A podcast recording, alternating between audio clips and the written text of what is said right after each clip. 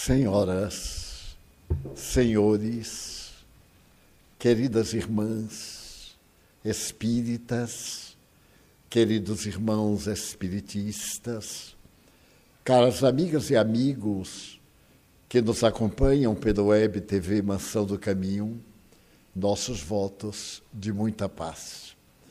Celebramos nessa data momentos culminantes na historiografia sociológica dos dias que estamos vivendo. Antes, gostaríamos de referir-nos à senhora Iraci Campos, ao seu esposo, que nos visitam mais uma vez. Iraci e Clóvis são trabalhadores espíritas do Rio de Janeiro, dirigindo uma entidade veneranda que também se chama Joana de Ângeles.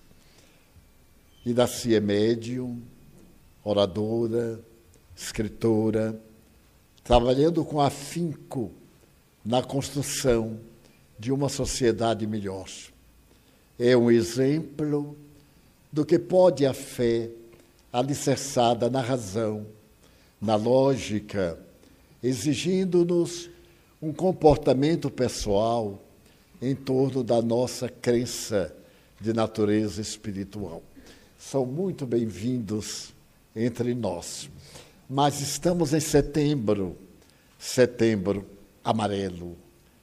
É uma evocação à seriedade e à gravidade do nosso comportamento emocional. Esse mês é dedicado à prevenição ao suicídio.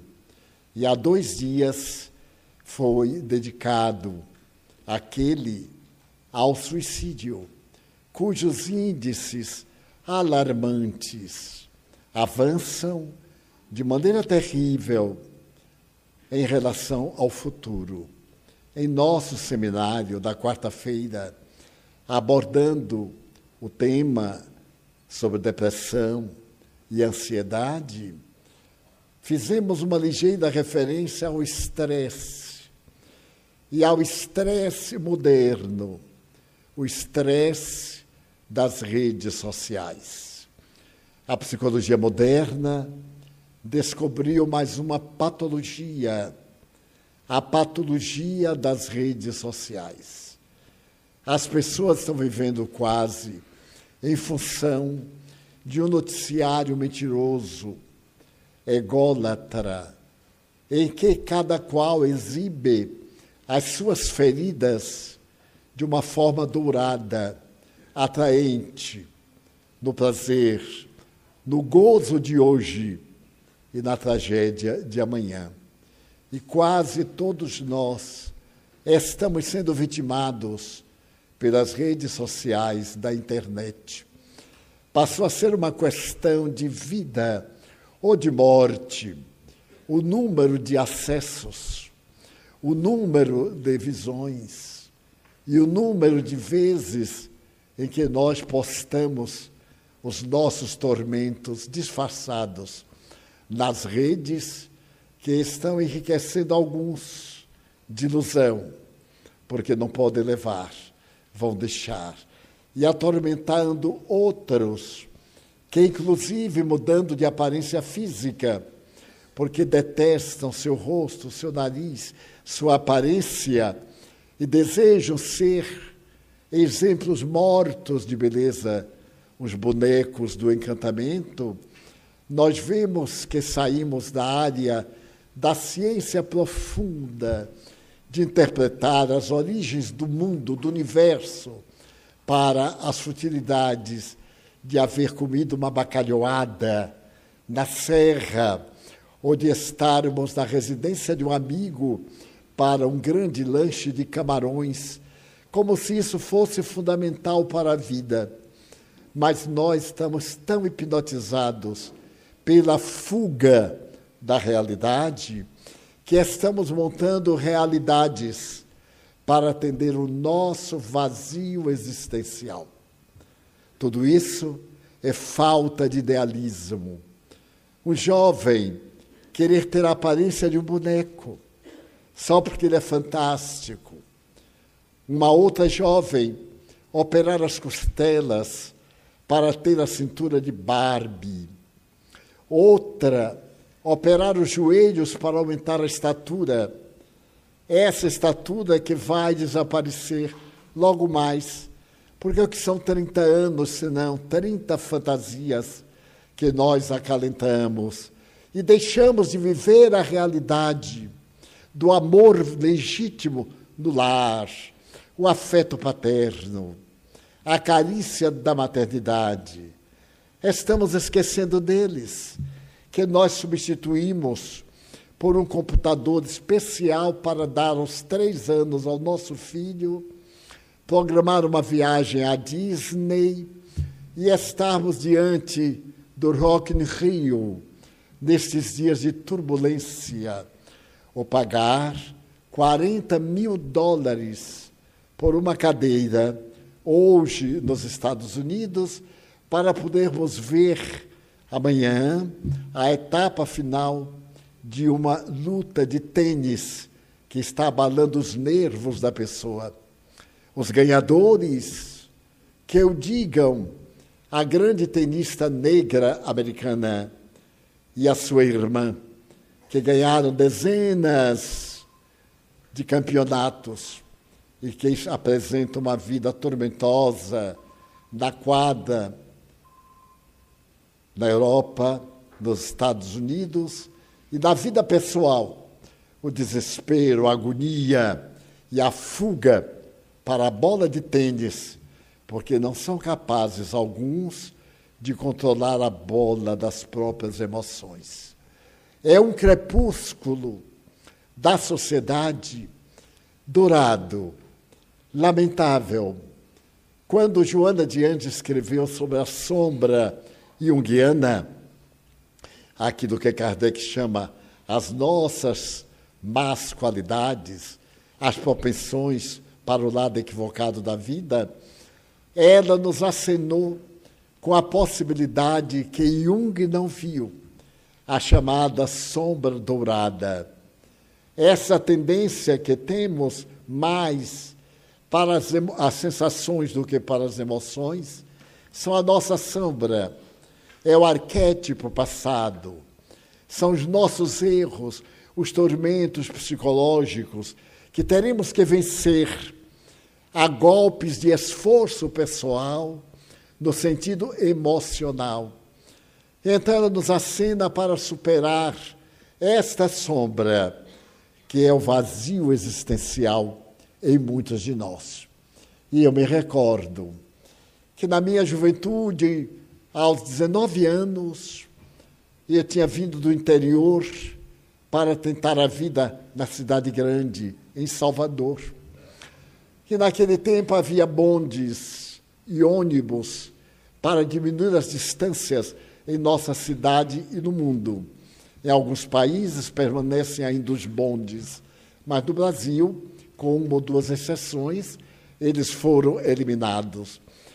E numa tarde de muita solidão, porque eu trabalhava numa autarquia federal, fiz um concurso e me tornei funcionário autárquico, eu vi saírem todas as pessoas cada qual com o seu par, o namorado, o companheiro, o amante, o marido. E eu me sentia absolutamente sozinho. Não conhecia a ninguém na cidade de Salvador. Saí então, 18 horas, uma tarde chuvosa, uma noite bem típica, e peguei o ônibus, ou melhor, o bonde. O bonde estava vazio morando na Cidade Baixa. Acompanhei nos trilhos a voz dos metais no seu atrito. E então eu senti a primeira crise existencial, lógica, pensante, e me perguntei: qual é o sentido da vida? O que é que eu estou fazendo aqui? As pessoas todas felizes, na minha observação apressada, e somente eu infeliz. O que é que eu espero? Na função, os aumentos viriam através do tempo. e quaisquer atividades que ultrapassassem os limites do cotidiano. Eu era um funcionário modesto, havia começado fazia pouco. E naquele vazio existencial, eu vi que não valia viver. Não havia outra perspectiva. Eu era espírita, isto é, tinha mediunidade, acreditava nos espíritos, mas não conhecia a filosofia da doutrina espírita. O objetivo da vida é amar. É isso que o Espiritismo diz. Mas eu achava que amava todo mundo. O povo é que não me amava. Ninguém me dava importância. Eu era mais pálido do que sou, mais magro, graças a Deus. Depois é que eu perdi o corpo de toureiro e fiquei com o corpo de toureiro aposentado quando os músculos descem e fazem este pneumático em torno da cintura, que não há ética, nem técnica, nem dieta que consiga dissolver essas enxúndias, como chamava a brasileira Raquel de Queiroz. Ela se referindo à praia de Copacabana, esta cearense imortal da Academia Brasileira de Letras, mantinha na revista Cruzeiro, última página, era uma crônica.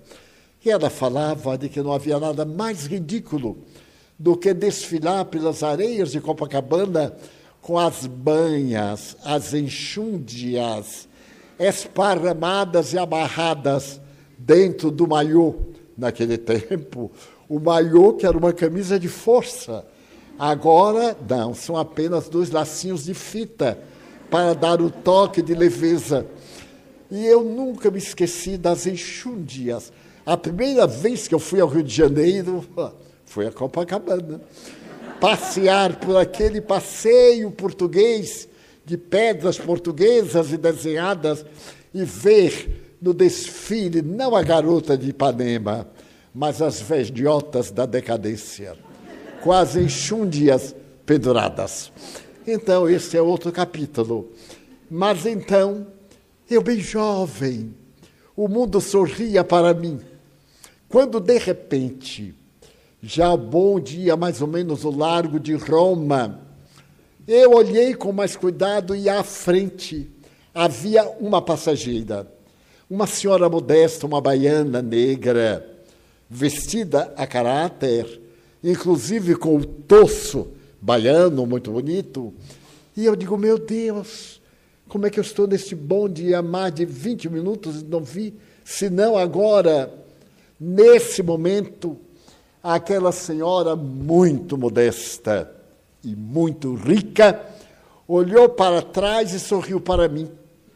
Faltavam-lhe alguns dentes, mas o sorriso era lindo. Ela não sorria com os lábios, o rosto sorria. E na minha imaginação, eu parecia ver o rosto de uma atriz maravilhosa, linda. Eu digo, mas ela não é tão linda assim. E fiquei na dúvida da minha projeção e da realidade. Ela, então, quando o bonde parou, ela disse para mim assim: Senhorzinho, era uma expressão muito baiana, venha para cá. Eu então levantei e fui até ela. Ela disse, sente aqui ao meu lado. O bonde parou e começou logo a movimentar-se ali na Avenida do Bonfim. E ela me disse, ipsis verbis, está sozinho, não é, meu filho? Eu aí olhei para o lado, olhei para outro, estou sim, senhora. Agora com a senhora. Ela disse, não, é a sua alma que está sozinha, não é? Atingiu o cerne, era a alma. Eu disse, sim, senhora. Ele disse, não se incomode. Quem não passar pela solidão, não vive, vegeta.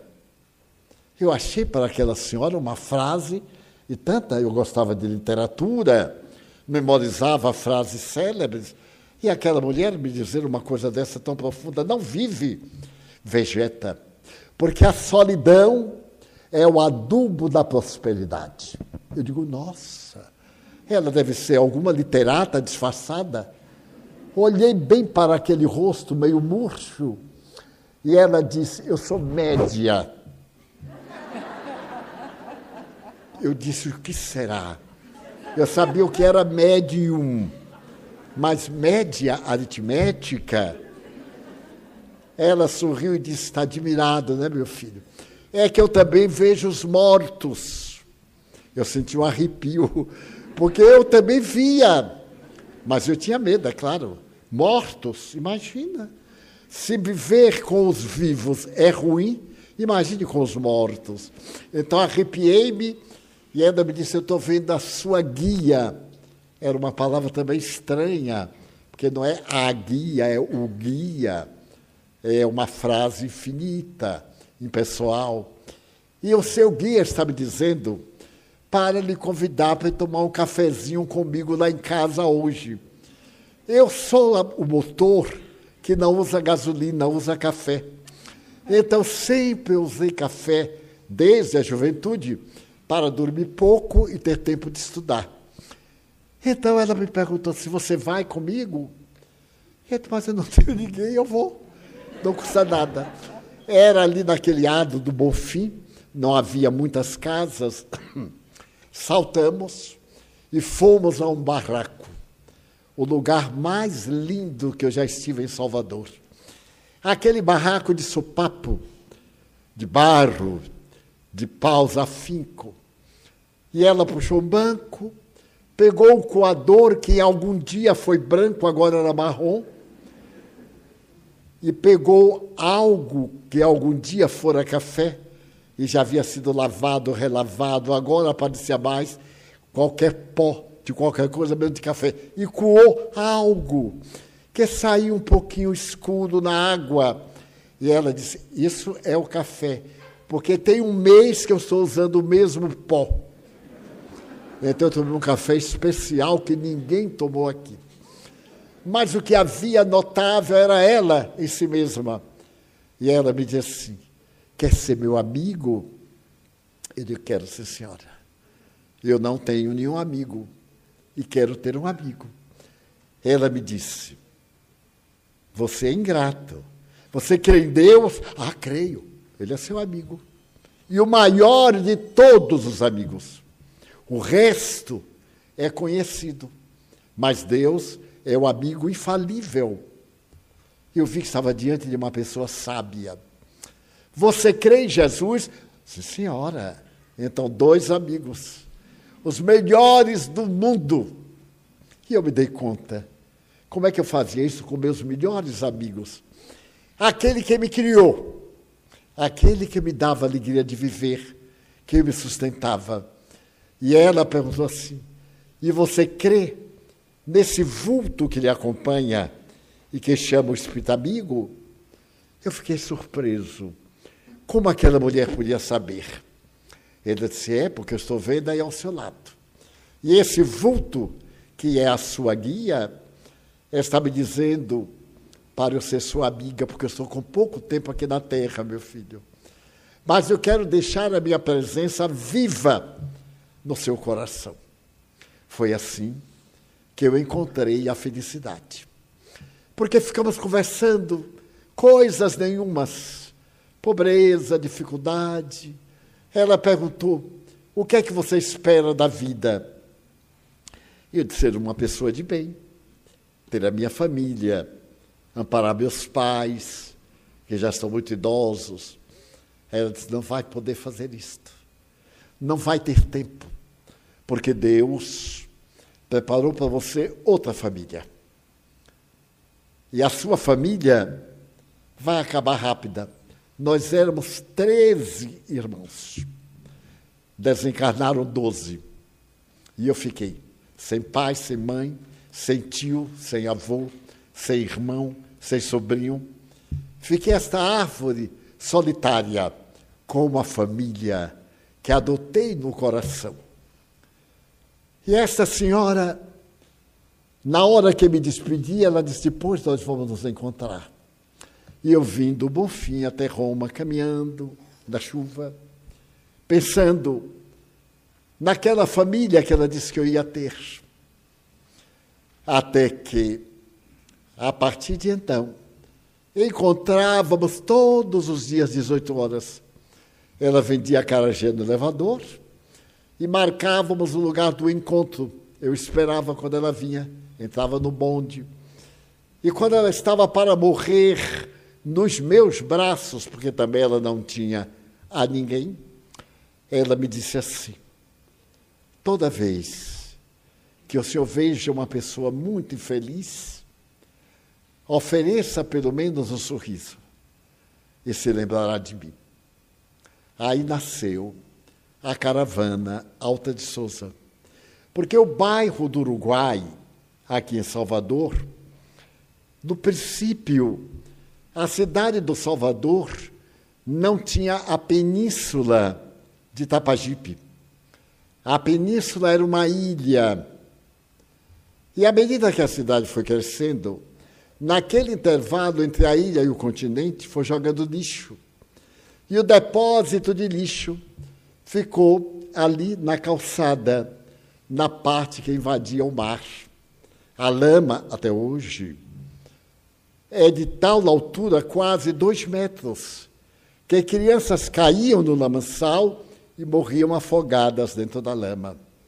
As casas de pau a pique eram ligadas por pontes penseis, uma tábua, uma corda, quando havia, ou então atravessar mesmo na lama. E depois que essa senhora se foi, eu fui visitar aquele lugar que eu sabia haver tanto sofrimento.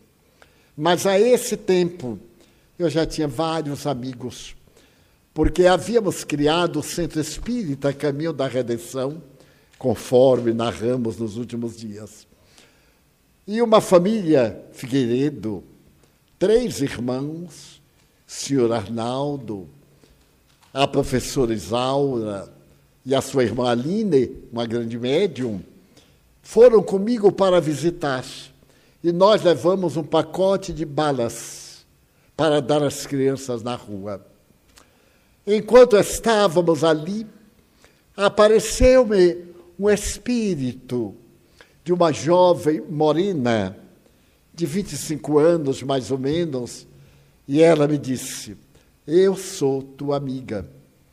Nós vivemos juntos no período de 1492, quando Cristóvão Colombo partiu do porto de Palos com os três navios, Santa Maria, Pinta e Nina, eu fiquei em Espanha, porque eu era casada com ele. O meu nome de então era Felipa Perestrelo. Eu não sabia quem era. E desde lá que eu venho acompanhando a trajetória de Cristóbal Colón. Foi assim que eu vim a conhecer aqui do Brasil a grande poetisa Alta de Souza. Ela é potiguar, do Rio Grande do Norte, de uma cidade muito pequena, próxima, uns 10 quilômetros. E me contou a sua vida. Contou-me a sua vida de poeta, e ela é, na literatura brasileira, considerada a maior poeta que o Brasil teve. Basta dizer que ela publicou apenas um livro, que se chama Horto. Mas como era morena e havia preconceito, seu livro foi publicado em Paris. Primeiro, ela triunfou em Paris, na língua francesa. Depois, o livro foi publicado no Brasil e até hoje, na literatura, segundo os seus melhores críticos, é incomparável. Horto. Em 1948, eu fui conhecer Chico Xavier. E na noite seguinte ao nosso encontro em Belo Horizonte, ele recebeu para mim um poema intitulado Agora, ditado por Alta de Souza. Mais tarde, quando nós já tínhamos a mansão do caminho, e eu encontrei uma criança numa lata de lixo, como já narrei, fui registrá-la como filho biológico Eu não sabia que nome eu dava à mãe. Porque o notário perguntava como é o nome da mãe. Eu digo, não sei. E o velhote ria e me dizia, mas é impossível, tem que saber. A mulher pode saber quem é, quem, pode não saber quem é o pai, mas o pai tem que saber quem é a mãe. Eu digo, meu Deus, eu vou botar o nome da diretora da mansão, Dona Isaura. Mas Dona Isaura tinha 80 anos. Pai está tendo uma criança negra, ela era de olhos verdes, branquérrima. Aí aparece novamente Alta de Souza e diz assim: Di, ponha meu nome. Você lembra que eu morri em 1901? Não tem perigo nenhum. Então passou a ser a mãe dos meus filhos. O notário era um desses velhotes muito pudicos, naquele tempo havia muito pudor, e disse: Por que, que você está com vergonha de dizer o nome da mãe? E ele disse: É porque eu nunca perguntei o nome dela. Foi cômico, para vocês verem como a vida é. Daí a pouco eu achei uma criança, uma menina, e corri para registrar, porque estava em uma situação lamentável, num banco de jardim, lá no Largo dos Mares. Eu soube, fui buscá-la. E o notário me disse: de novo? De novo, sou muito jovem. Ele disse: é, mas tem apenas sete meses. Como é que pode? A mãe é a mesma? Eu digo: sim, eu sou espírita, eu sou fiel. Ele disse: mas tem sete meses. Eu digo: é prematura, meu senhor. O que é que eu vou fazer? Aí eu coloquei o nome da menina Alta de Souza que já me deu bisneto. Imagina. Nesta juventude tem bisneto. Neto eu aceito, bisneto com um pouco de caridade. Agora, teta neto, não. Eu vou deixar isso para outra reencarnação. E passei a voltar ao largo do Uruguai. A voltar, a voltar. E ali conheci uma das histórias mais lindas da minha vida. A mãe negra que eu já narrei, inclusive na Europa, num grande salão em Paris, eu contei a história da Mãe Negra, que eu vou sintetizar. Naquele tempo, mais jovem, eu visitava pessoas e aplicava passes. Pela madrugada, à noite, batia lá na porta, porque o doutor Bezerra de Menezes havia dito que o médico nem tem direito a dormir. Naquele tempo, hoje ele não dorme, coitado, pensando na boiada que ele compra, das fazendas, e menos dos pacientes. O paciente tem internet, tem a robótica, nem precisa tanto de médico assim. Muito bem. Havia uma senhora afrodescendente que frequentava a nossa casa. Era passista, portadora de um fluido extraordinário. E então ela adoeceu e mandou me chamar pela madrugada, porque ela pressentiu que ia morrer. Então eu fui lá no bairro do Uruguai. Seu barraco era modestíssimo. E ela, para viver, lavava roupa de famílias. Mas era de uma beleza espiritual e física impressionante. Nesse tempo, era uma senhora de uns 60 anos. E ela me disse, irmão Divaldo, não posso morrer sem deixar de contar um pouco de mim mesma. O senhor me recebe lá no centro, tem muito carinho por mim, e acho que nem sabe meu nome, não é? Eu disse, mas o nome não é importante. É importante a pessoa. E ela me contou o prelúdio da sua vida a fome. Até um dia que, não suportando muita fome, ela se resolveu por se entregar a um rapaz do bairro para que ele pagasse um prato de comida. E desse gesto ela fecundou e teve um filho. Quando o filho nasceu, ela disse: Ele não passará fome. Eu farei de tudo para que meu filho seja feliz. E trabalhei, trabalhei, de uma forma a que meu filho tivesse dignidade. Comprei meu barraco e aqui o criei. Coloquei-o numa escola.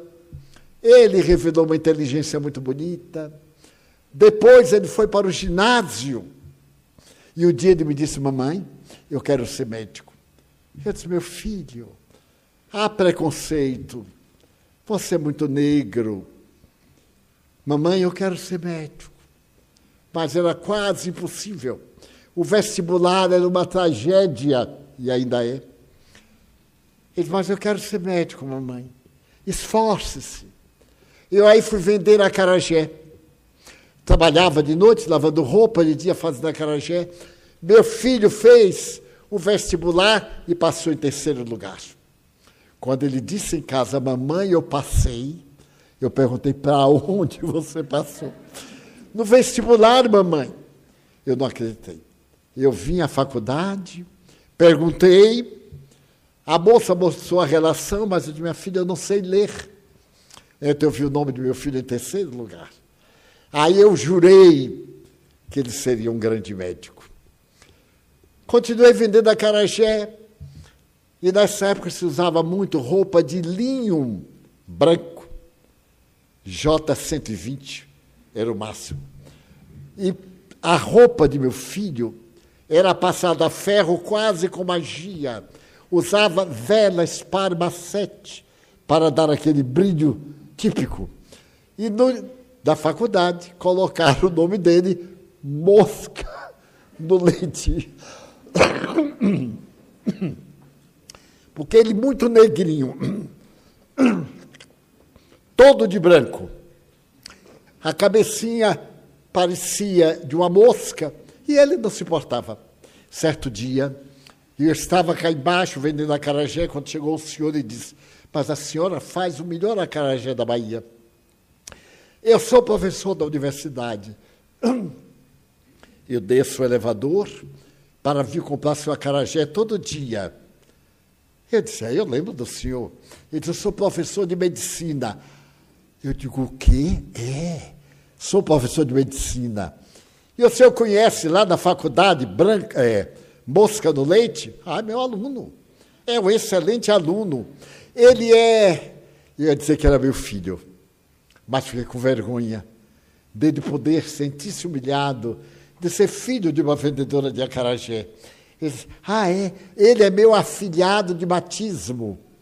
Porque anteriormente, no batismo, havia uma madrinha que levava uma toalha bordada para receber a criança. E quando morriam os pais, morriam os padrinhos, que seriam os pais substitutos, a madrinha de toalha exercia o papel de mãe. Então, eu queria pedir uma coisa ao senhor. Dê uma chance a meu filho. Meu filho de toalha, não diga que eu pedi. Ele disse, mas que chance a senhora quer? O senhor tem consultório? Tenho. Ponha para ele ajudar o senhor. Para ele trabalhar. E eu não lhe cobrarei a carajé mais nunca. É um autoempreendimento que nós fazemos. Ele aceitou. E meu filho passou a frequentar o consultório e chegava em casa, nós éramos muito felizes. Chegou a época da formatura. Ai, irmão de volta. Naquele tempo se usava anel da profissão. E o anel do médico era uma esmeralda verde. Do professor primário era uma, um rubim vermelho. Eu tive, já tive anel de rubim. Hoje a gente tem vergonha de usar qualquer coisa. Muito bem. Eu comprei a prestação ali na Rua da Misericórdia, numa joalheria, e escondi para dar a meu filho. Chegou o mês da formatura e ele dizia: Meu Deus, eu tenho que ir a meu filho enfrentar a sociedade ali no terreiro de Jesus, na faculdade de medicina.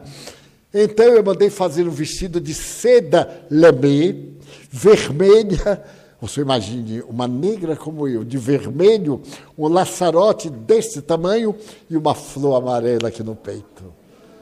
E agora faltava só o sapato. E a mulher da loja disse assim: tem que ir de sapato alto, porque de sapato baixo fica feio. A senhora já calçou, já calçou sapato alto na sua vida? Não. Então compre dois pares, um para treinar e o outro para o dia. Aí eu comprei dois pares. Quando eu me via naquelas pernas de pau, caí muitas vezes. Mas treinei o mês que era para no dia desfilar, quando chamasse meu filho de braço dado, olhar para aquela gente toda, era meu filho. E ele ia dizer: prometo, colocar o dedo para enfiar o anel. Ah, irmão de Valdo, meu filho era um anjo. Chegaram as vésperas, três dias antes. Eu mandei espichar o cabelo, porque antes espichava a ferro em brasa. Porque cabelo é uma tragédia. A gente sempre nasce com cabelo que não gostaria de ter. Quem tem liso vai encaracolar, quem tem encaracolado vai espichar. Quem tem curto vai botar um aplique, quem tem longo vai cortar. É uma coisa impressionante. E o cabelo é a moldura da cara da gente. É a nossa felicidade ou desdita. Então eu espichei a ferro, olhei do espelho, fiquei aquela coisa horrível. Quando eu botei o vestido aqui assim, eu era uma deusa. E à véspera, meu filho chegou à porta, eu estava me ajeitando, e ele disse: Mamãe, eu tenho dois pedidos a lhe fazer. Primeiro, eu quero lhe dizer que eu vou me mudar daqui do barraco. Porque estou noivo, mamãe. Eu não quis lhe contar para não lhe assustar. Eu estou noivo da filha do meu mestre. Apaixonamos-nos. Eu com este tom e ela loura. É um paradoxo. Mas ela gosta de mim, o que é que eu vou fazer? Então, o meu professor vai me oferecer a sua clínica da Avenida 7. E um apartamento que ele tem na sua casa vai ser para nós. Então, mamãe, não fiquei triste de não ter avisado, mas eu fiquei. Por que, que meu filho não me disse? Isso é tão importante na vida. É que ele tinha vergonha de mim. Eu não sabia. Não imaginava que ele pudesse sentir-se envergonhado de ser filho de uma lavadora de roupa ou lavadeira, de uma vendedora de acarajé. Eu sorri e disse: Ah, meu filho, muito bem. A outra coisa, mamãe, eu gostaria de pedir para a senhora não ir amanhã à minha formatura. Irmão Divaldo, eu não sei como eu não morri. Eu estava de costa para ele no espelho, eu me voltei e ele disse assim friamente: Mamãe, nós somos pobres. Estará o que há de melhor na cidade na formatura. Eu tenho medo você faça alguma coisa, que sorriam. Então a minha noiva irá comigo. Eu disse: Muito bem, meu filho. Você me dá um grande alívio. Eu também estava com medo. E olhava para meu filho. Isso ela morrendo e me contando. Então eu abri uma gaveta e disse: Meu filho, aqui está o seu anel. Mamãe, comprei há quase um ano.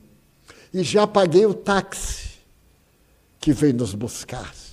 Tem aqui o recibo. Ele disse: Mamãe, eu não vou voltar mais aqui a esta casa. Porque a senhora sabe, não fica bem. Morar aqui no meio dos infelizes. Eu serei um médico famoso, a senhora vai ver. Ah, outra coisa. Quando a senhora adoecer, não precisa ir ao meu consultório. A senhora me telefona. Aqui está o número de telefone. Meu filho sabia que eu sou analfabeta. Eu olhei e disse: fique tranquilo, meu filho. Então, mamãe, quando você adoecer, não se incomode, eu vou ao posto de saúde.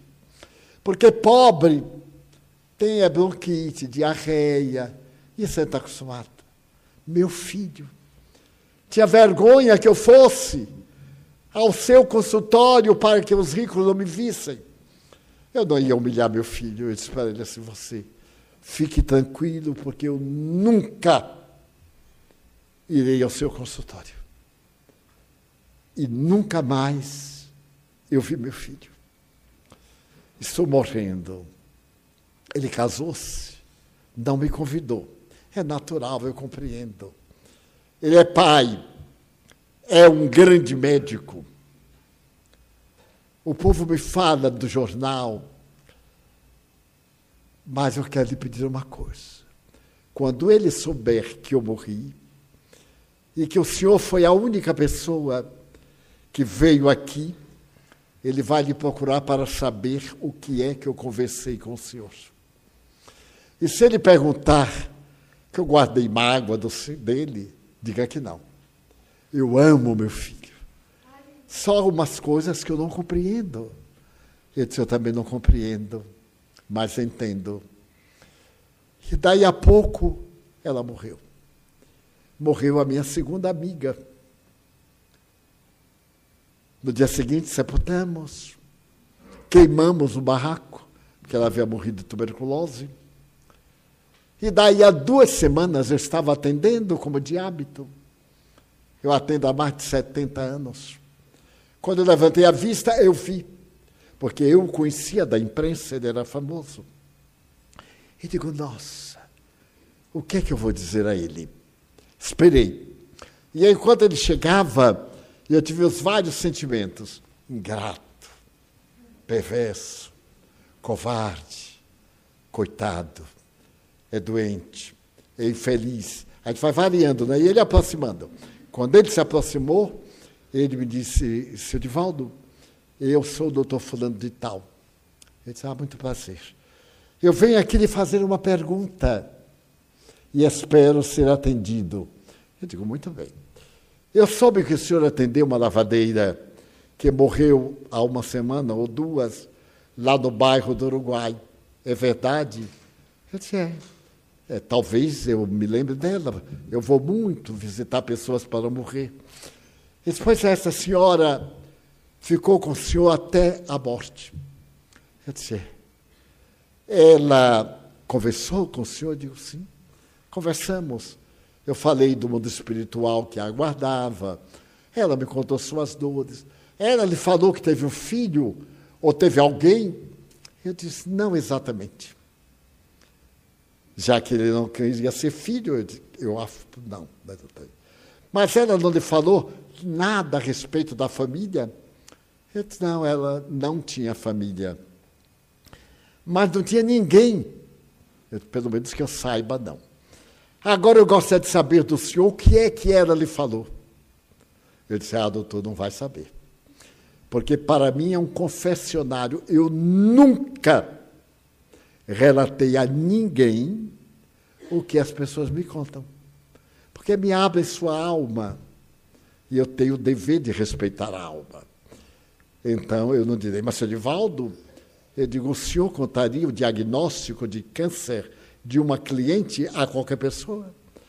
Ele disse, qualquer pessoa? Eu digo, o senhor, para mim, é qualquer pessoa. É uma pessoa que apareceu aqui agora e que vai embora. Não tem nenhuma credencial para dar ao senhor o valor que o senhor se atribui. Aí aproveitei. Eu digo, eu vou matá-lo de remorso. Ele vai, com todo amor, é claro, né? suavemente. Ele diz, mas se Divaldo, se eu lhe disser que eu necessito, eu digo que vai morrer necessitando. O senhor é filho dela? Não. É sobrinho? É neto? É parente? Não. Não vejo porquê inusitado, inusitado. É porque há um segredo que eu saber se essa mulher revelou a alguém. Eu digo, vai ter que consultar muita gente porque de mim você não vai colher nenhuma informação. Ele ficou violento, disse umas coisas bárbaras, mas não me afeta e foi embora. Aí eu digo assim: ele volta. Ele volta, porque ninguém aguenta a ansiedade. Daí um mês mais ou menos, ele na fila. Aí eu já não achei que ele era antipático. Eu disse, olha, ele é até bonitão, viu? É assim um tipo diamante negro. Então. Quando ele chegou disse, olha, me desculpe, eu estava muito nervoso. Eu digo, não, eu sei, eu entendo. Mas como era que ela se chamava, Sedivaldo? Eu digo, olha, eu não tenho certeza, porque nós falamos tanto que não perguntei o nome, me esqueci. Para mim o nome não é importante. Era dona, aí disse o nome. Eu digo, eu acho que era. E ela lhe falou muito da vida íntima. Eu digo, não, da íntima não, falou da vida comum. E ela lhe falou a respeito dos familiares. E eu vi que as lágrimas estavam para descer. Eu disse: não, nunca me falou da família. Por que o senhor tem tanto interesse? Porque eu sou o filho dela. Eu disse: Ah, agora muda totalmente. Sua mãe pegou nas minhas mãos e me disse: Meu filho vai lhe procurar. Diga, meu filho, que eu amo muito. Ele foi o anjo bom que Deus colocou na minha vida. Promete, eu digo, prometo.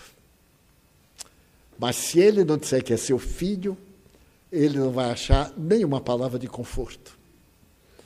Porque o mal é o mal. Entra de de volta. Eu maltratei o que pude, minha mãe. Eu disse, não. Para ela foi um resgate sublime. A dor de ontem é uma bênção de hoje. O Senhor foi um filho bom. Atendeu às aparências terrestres. É famoso.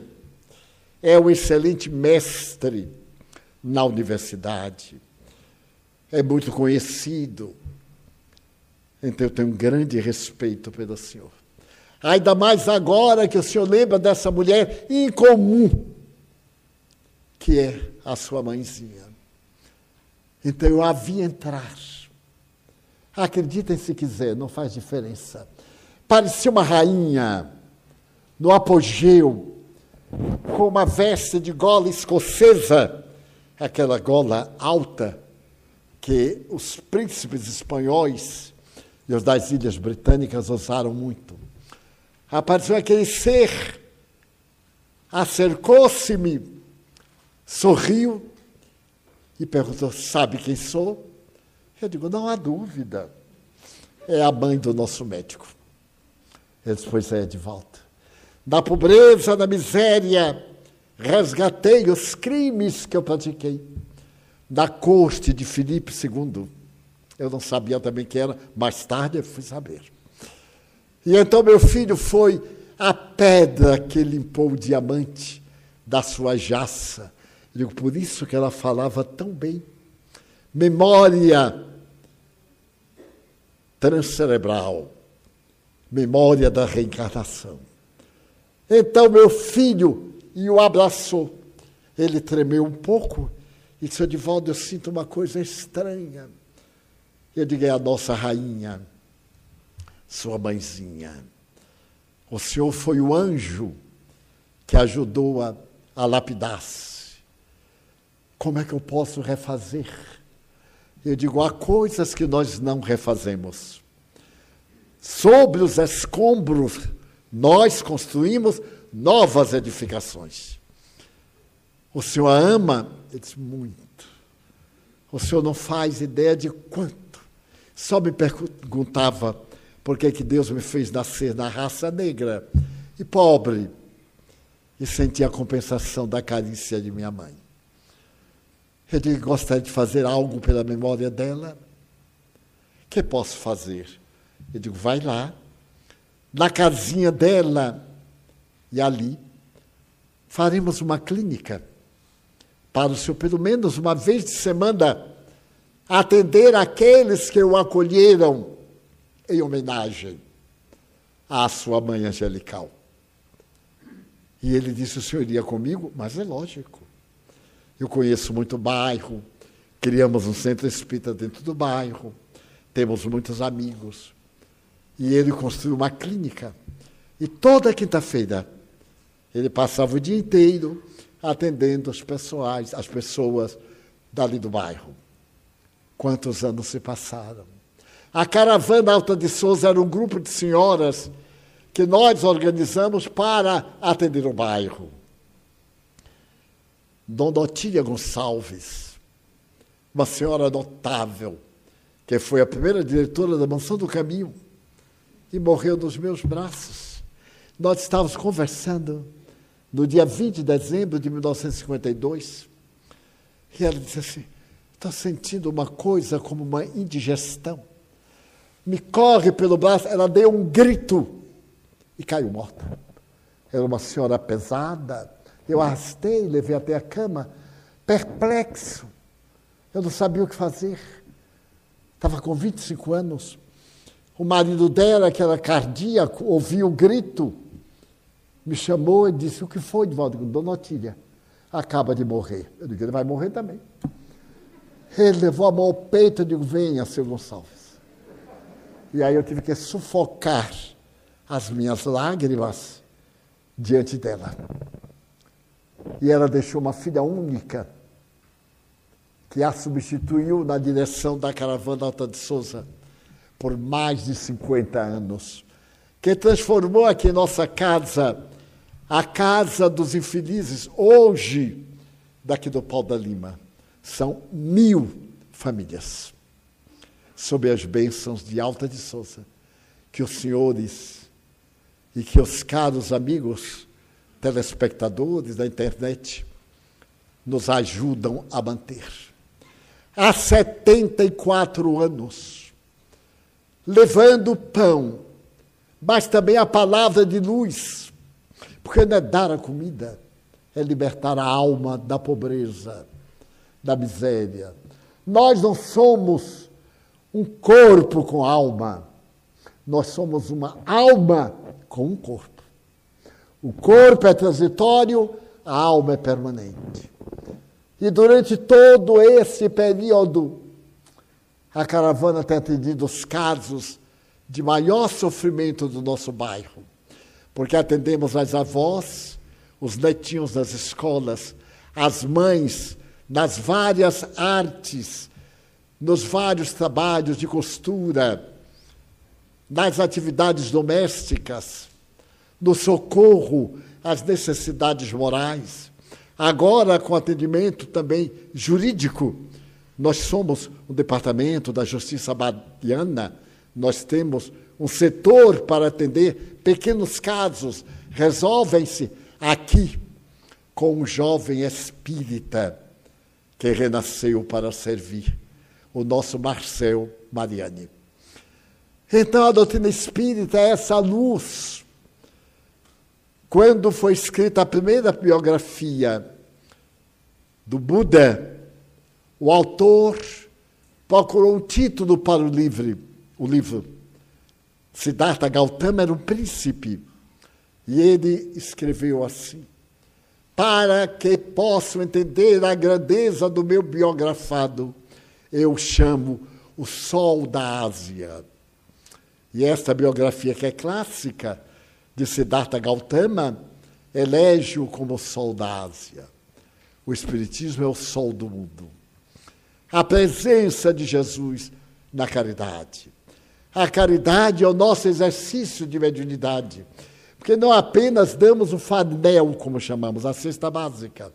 Visitamos, aplicamos passe, educamos, para que sejam cidadãos os seus filhos, os seus netos, para que a miséria seja menos doída nesse trabalho admirável que é a caravana, que atende três vezes por semana, fazendo as distribuições.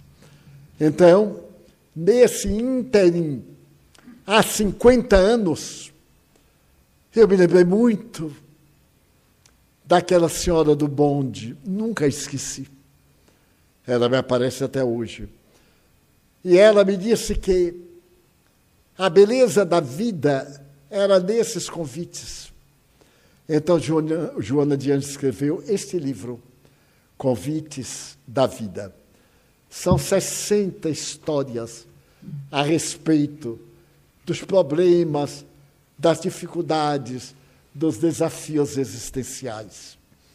Esse livro eu escrevi pelas madrugadas não tinha tempo.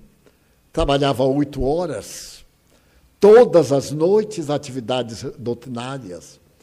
Meus pais vieram morar comigo. E então Joana de Ângeles sugeriu que Nilson fizesse uma mesa, como a mesa de hospitais. E como eu tinha muita insônia e dificuldade para dormir, ela me disse assim, ela e um outro espírito chamado Ignotus, meu filho, você já dá as suas horas normais. Agora você vai trabalhar dormindo, porque eu virei escrever e você estará dormindo. Então se demora duas, três horas até adormecer. Agora, quando nós chegarmos, você vai dormir, porque nós hipnotizamos e escrevemos. Em cima daquela mesa, assim na cama, com um travesseirão atrás, eu colocava os papéis, os lápis, naquele tempo de lápis, e então ela vinha e escrevia. No outro dia, Ignotos escrevia também um fato do cotidiano. E quando esse livro ficou pronto, ela disse: são os convites da vida que você está lançando ao mundo em nome de Deus, o nosso grande anfitrião. Hoje, ele faz 50 anos que nós publicamos a obra. Está com vestidos novos e estão já distribuídos aproximadamente 45.800 exemplares. Se alguém interessar, nós temos ali alguns exemplares, alguns da livraria. É uma lembrança para ver o sentido da vida. Aqui são 60 convites. Eu tenho certeza que muita gente vai aceitar todos 60. Mas se aceitar um e seguir, será muito bom para todos nós. Aliás, eu mandei perguntar qual era o preço, porque é necessário. E mandaram me dizer que eram 42 reais. Eu digo, 42 é um número assim, muito antipático. Hoje, na data máxima do lançamento, deveria ser 50. Não, nós baixamos para 40. Onde é que a gente vai achar dois reais? Nem mais no outro mundo. A quem interessa, portanto, essa grande vantagem de um preço mais baixo. Porque a partir de amanhã sobe para 42. Então, que os convites da vida nos deem alegria e esse vazio desapareça. Vamos preencher de esperança. Arranjemos uma ideia. Será possível fazer um mundo melhor? Eu encontrei na Índia uma criança, que eu já contei, Tamil e ele me disse: leve-me com você. Eu digo: não posso, Tamil. As leis. E esse Tamil a quem eu dei o Evangelho segundo o Espiritismo tinha seis anos. Sujo. Eu digo: meu filho, você toma banho? Tomo. Você toma banho? Porque eu olhei assim, não tinha nenhum lugar banhado. Ele disse: eu tomo banho nos símbolos principais: norte, sul, leste, oeste ele foi a uma professora aposentada, a doutora Gupta, pediu para que ela lesse o livro que eu dei para ele, o Evangelho segundo o Espiritismo. E há seis anos em Londres, na Universidade de Londres, eu terminava uma palestra com meu filho, doutor Tamil, fazendo pós-graduação em Oxford, para poder se dedicar a atender os seus irmãos de rua da cidade de Varanasi, a veneranda capital da Índia. Vale a pena semear. Semeemos boas palavras, ternuras, e os tamis virão depois. As rainhas do amor virão depois. E a nossa vida terá sentido que o sentido da nossa vida seja amar. Mas como é dia hoje de passes, vamos permitir que os botões de esperança desabrochem em nós agora na fase final do nosso trabalho. Vamos orar e pedir aos passistas para que tomem os seus lugares.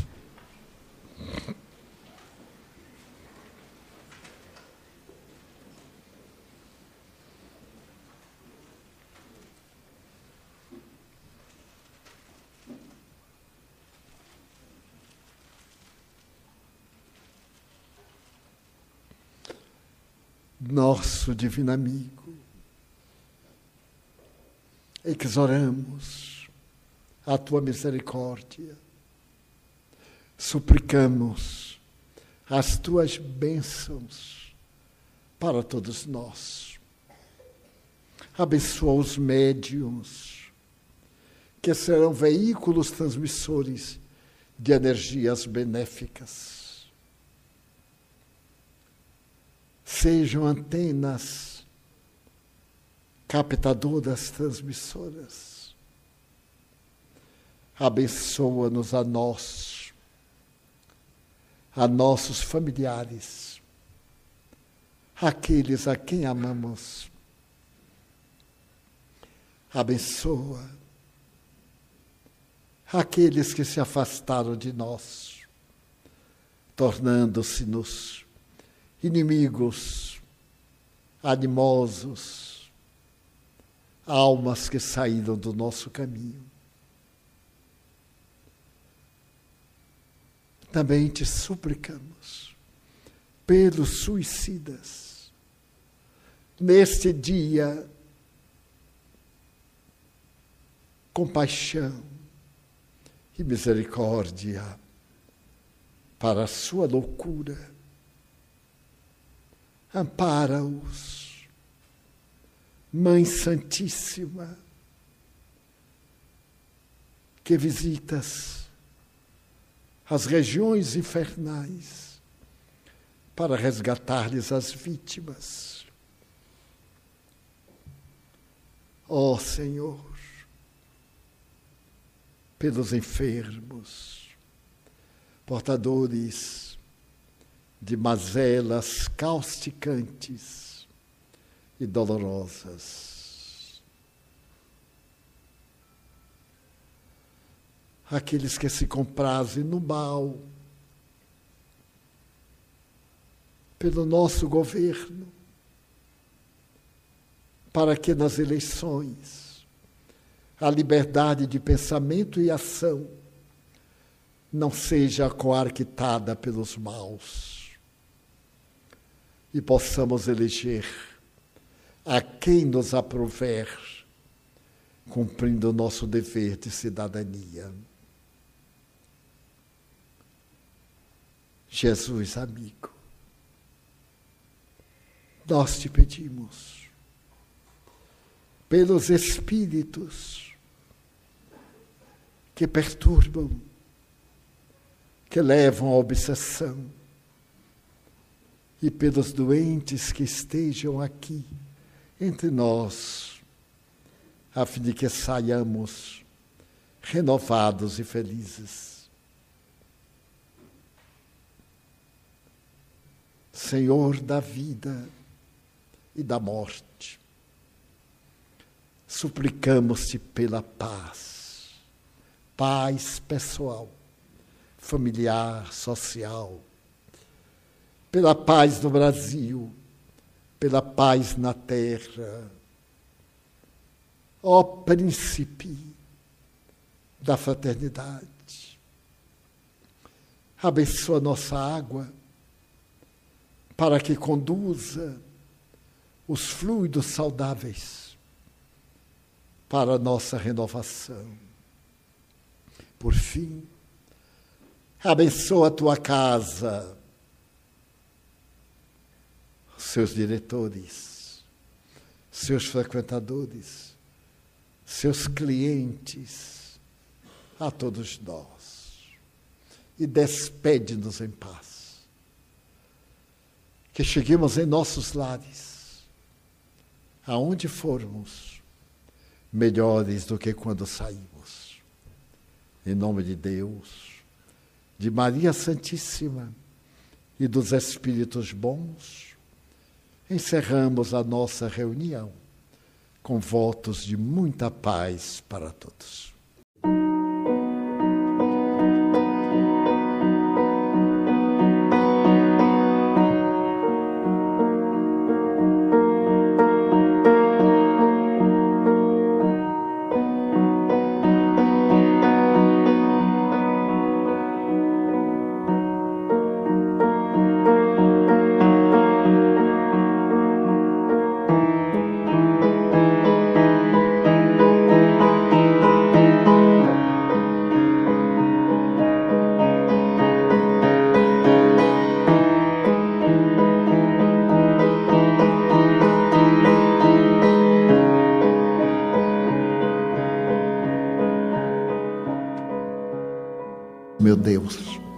Eu quero dizer-te que eu amo a vida, que para mim é bela e é consentida.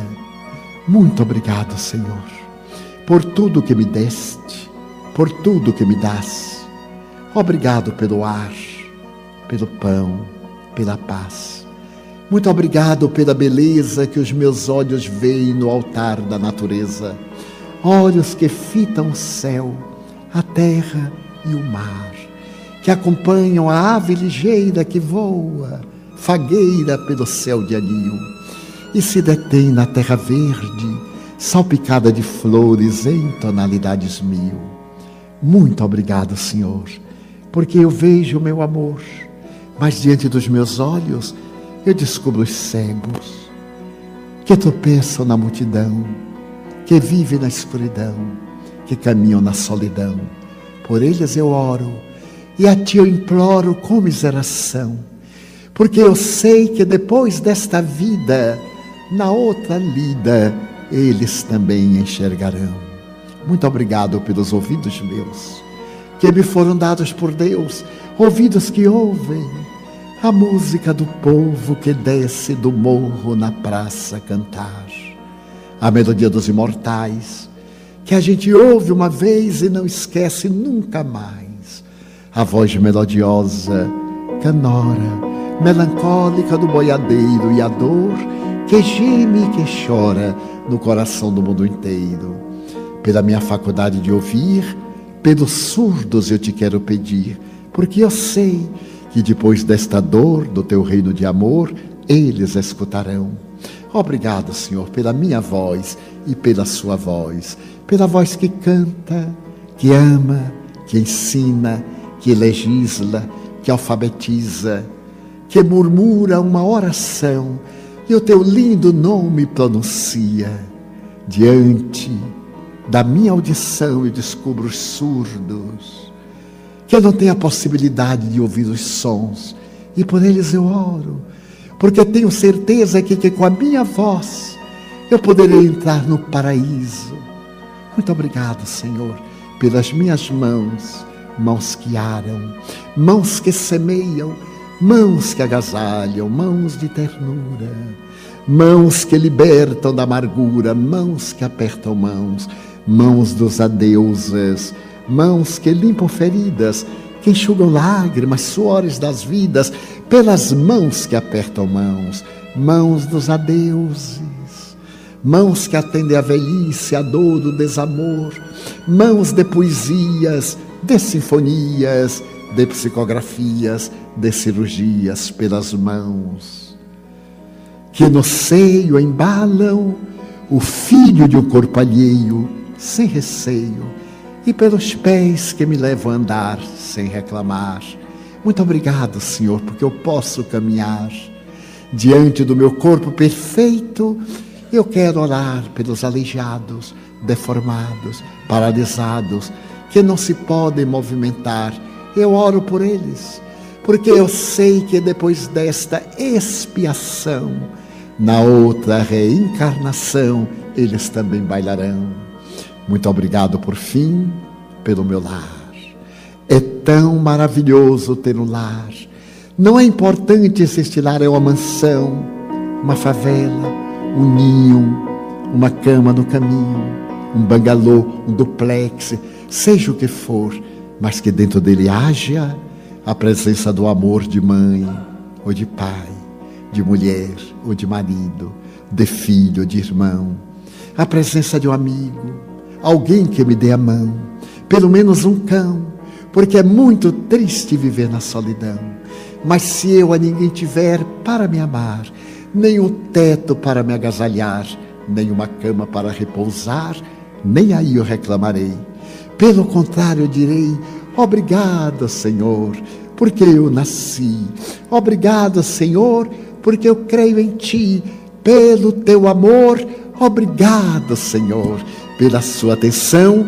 Muito obrigado, senhores.